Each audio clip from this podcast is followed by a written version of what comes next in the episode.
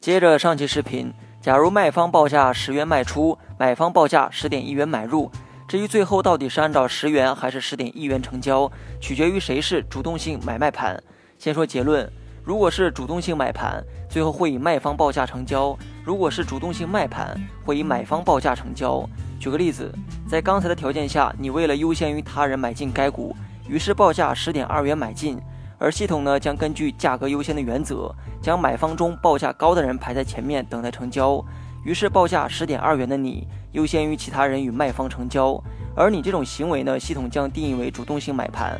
于是你虽然报价十点二元买入，但最后的成交价是十元，也就是主动性买盘的你，最后按照卖方报价的十元成交买入。这就是主动性买盘按照卖方价格成交的原理。以上例子反过来呢，就是关于主动性卖盘的解释。以上内容你学会了吗？